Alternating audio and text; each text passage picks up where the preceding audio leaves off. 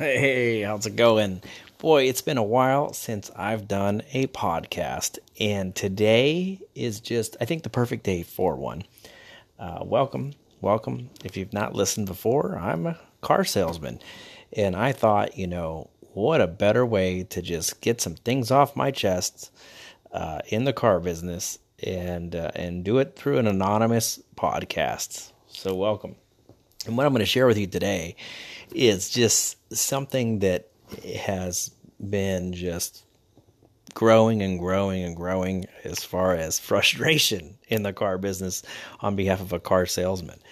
Um, I will tell you that when it comes to a new car, I am absolutely amazed at how many people beat us up. That's right, beat up car salesman. And you might be thinking, oh, poor you. Come on, really? You know, you guys have so much money in these cars and, you know, all these things. And you know what? I was you once. I, I felt the same way. So I, I get it. I understand.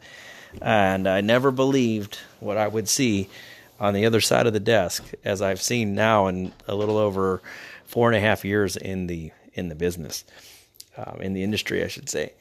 Uh, but I will tell you that probably nine times out of ten, uh, when I'm selling a new car, I'm making maybe a hundred dollars, as low as fifty, as high as as as, as maybe two hundred. We call that a mini in the industry, and it's it's ridiculous. I just had a uh, person in my office uh, the other day trading in a car, leasing a car uh, you know, book values show his car worth nine grand. He wants twelve five, or he's not going to do the deal. And you know, our dealership was just needing to move cars, and and so what they did was they they gave it to him because they took all the profit out of the car. Uh, that uh, not only the profit but also the money that they get because they were using a certain discount code uh, for for GM and uh, and put it in his trade. And you know the guy, you know, then shows up the next day, uh, and his wife. Uh, I'm in the middle of just sitting down with an appointment, and they come strolling in because they now decide they're going to buy the car. And uh, I'm like, oh, well, I didn't know you guys were coming in. Yeah, we just decided, you know, we'd come in and buy it today. I go, well, you're an hour and a half away. You could have called. Yeah, we just, you know, it was on a whim. We're going to come in and do it. I Well, I got an appointment now, so it's going to be a minute. Oh, well, you know what? Maybe you can find someone else to just help us do the finishing paperwork. I go, Yeah. So now I can go from making $100 to making $50 because I'll have to split it with that other salesperson. No, thank you. I'd rather try to hold on to the other $50. And uh, so after four hours, the one day, two hours that day, they want to come back to learn more how to work the car. I'll probably have eight, eight, uh, eight, nine hours in this whole deal. And it's just like, oh my gosh, you got to be kidding me. And this happened, this is happening more and more and more and more.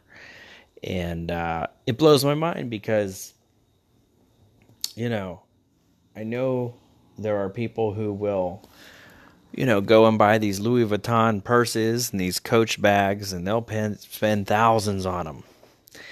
And guess what? Guess what they do when they go in that store? They pick it off the rack. They go to the counter, and you know what they pay? Whatever the hell is on that sticker. Isn't that something? Same with jewelry, you know.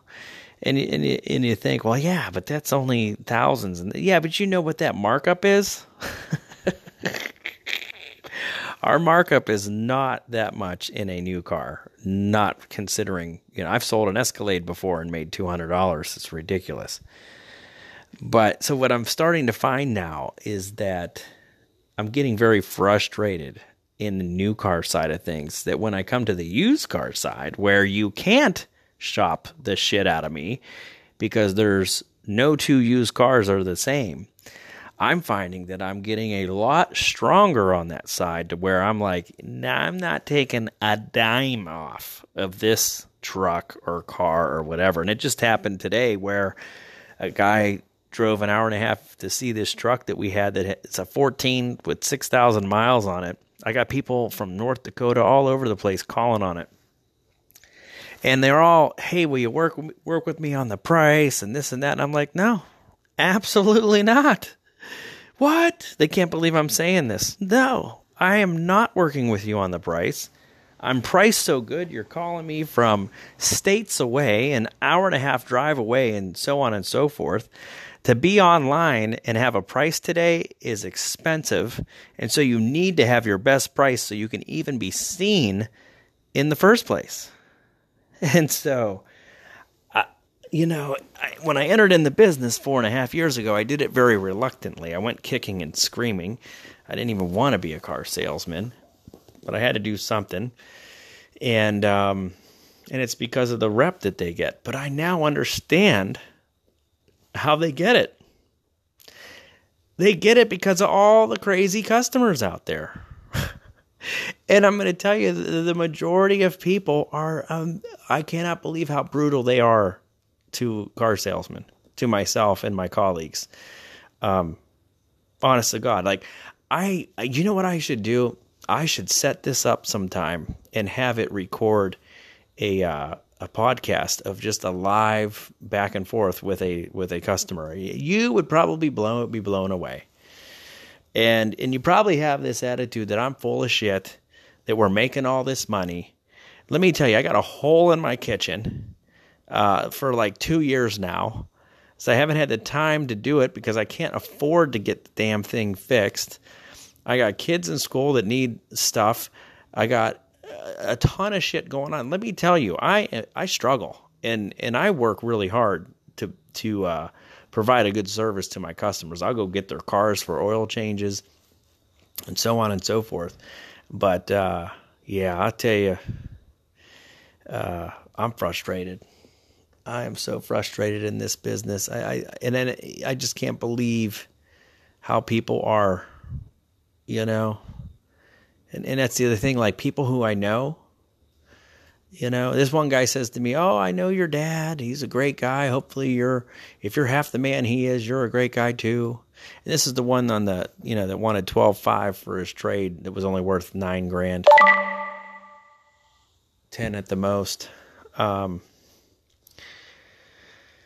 and uh, I, he when he came back the next day, on you know unannounced, and really threw a wrench into my day, and want to know why I was upset. I, I told him, I said, you know, you, you said the whole thing about how was I compared to my dad. I said, man, I wonder if my dad thinks you're a real asshole. And he looked at me and said, well, why would you say that? And I said, I said, because you beat the shit out of me wanting 12.5 for a car that's only worth nine and walking out of my dealership over it. And it just so happened my GM needed another Chevy. And you know what? If you're listening to this and, and you find a dealer that needs to make a quota or whatever, and and you rob them of the car, God bless you. And if you feel great about that, good for you. Just know that some guy is trying to provide for his family on the other side. And I don't know. I don't know you got a great deal, but somebody else has got to suffer for you to get a great deal. I'm not, I, and I'm not even against getting a great deal, getting a good deal. You can, I'll give people good deals, but I deserve, we as a dealership, I think, deserve to make some money. You wouldn't be in business to lose money. And then it's funny that this used truck that we have, it's been on the lot for three days. I personally have four people interested in it. And as you know, as they're trying to work me on price, I'm telling them I got four people interested in it, and we're on the third day of it being on the lot. And so I'm like, listen, if this was your truck, your car, your house, your whatever, and you put it on the market, on the third day, are you going to discount it? Like, just think, people. You know, uh, oh and so I had to tell the one guy from states away, I said, listen, we're not discounting the vehicle at all. I want to talk to your manager. You can talk to my manager. The reason I'm telling you this is because that's what he told me. I want to sell a truck. I want to sell a car. Even if it's for a lousy hundred dollars, I don't care. I need to do it. I need to do what I got to do to try to fricking feed my family a five. Oh, but they don't get it. And so he messaged, he wanted to talk to my finance manager about the truck. So I have this guy talk to the finance manager. And Then he texts me and says, Oh, the finance manager is supposed to talk to you. I said, Yeah, I didn't get a chance to. I've been so busy. And I haven't, I didn't have the, I didn't want to tell him yet, but I sold the truck to someone else, full, full price, like I said we would. And we got the money getting wired in tomorrow. So once that money's wired, I can't wait to call this guy from out of town and to tell him, hey, buddy, I sold the frickin' truck. And then you know what I'm going to tell him? I'm going to tell him, you know why I felt I didn't want to budge one dime on that damn thing? Is because I've given up so much frickin' money on all these new cars, making a hundred dollars here, a hundred dollars. And let me tell you, I'm not selling 50, 60 cars a month. If I were, wouldn't be so such a bad thing. Okay? I think I'm at like nine right now. And we're on the, what are we on? 26th of the month. Things aren't, you know, so hot right now in the industry. So what I'm what I'm learning now is that when I'm selling a used car, I am going to bust my ass to bust theirs. I am not going to give up that gross. I am going to work as hard as I can to make as much as I can because you know what? I got to feed my family. And I'm getting so beat up on new cars and we all are. All of us are looking at each other going like this is sad. We shouldn't have to do this. We should be able to make a decent income and provide for our families and sell these cars. So that's it for my rant for now. And uh, hey, whatever. Hope someone enjoyed it.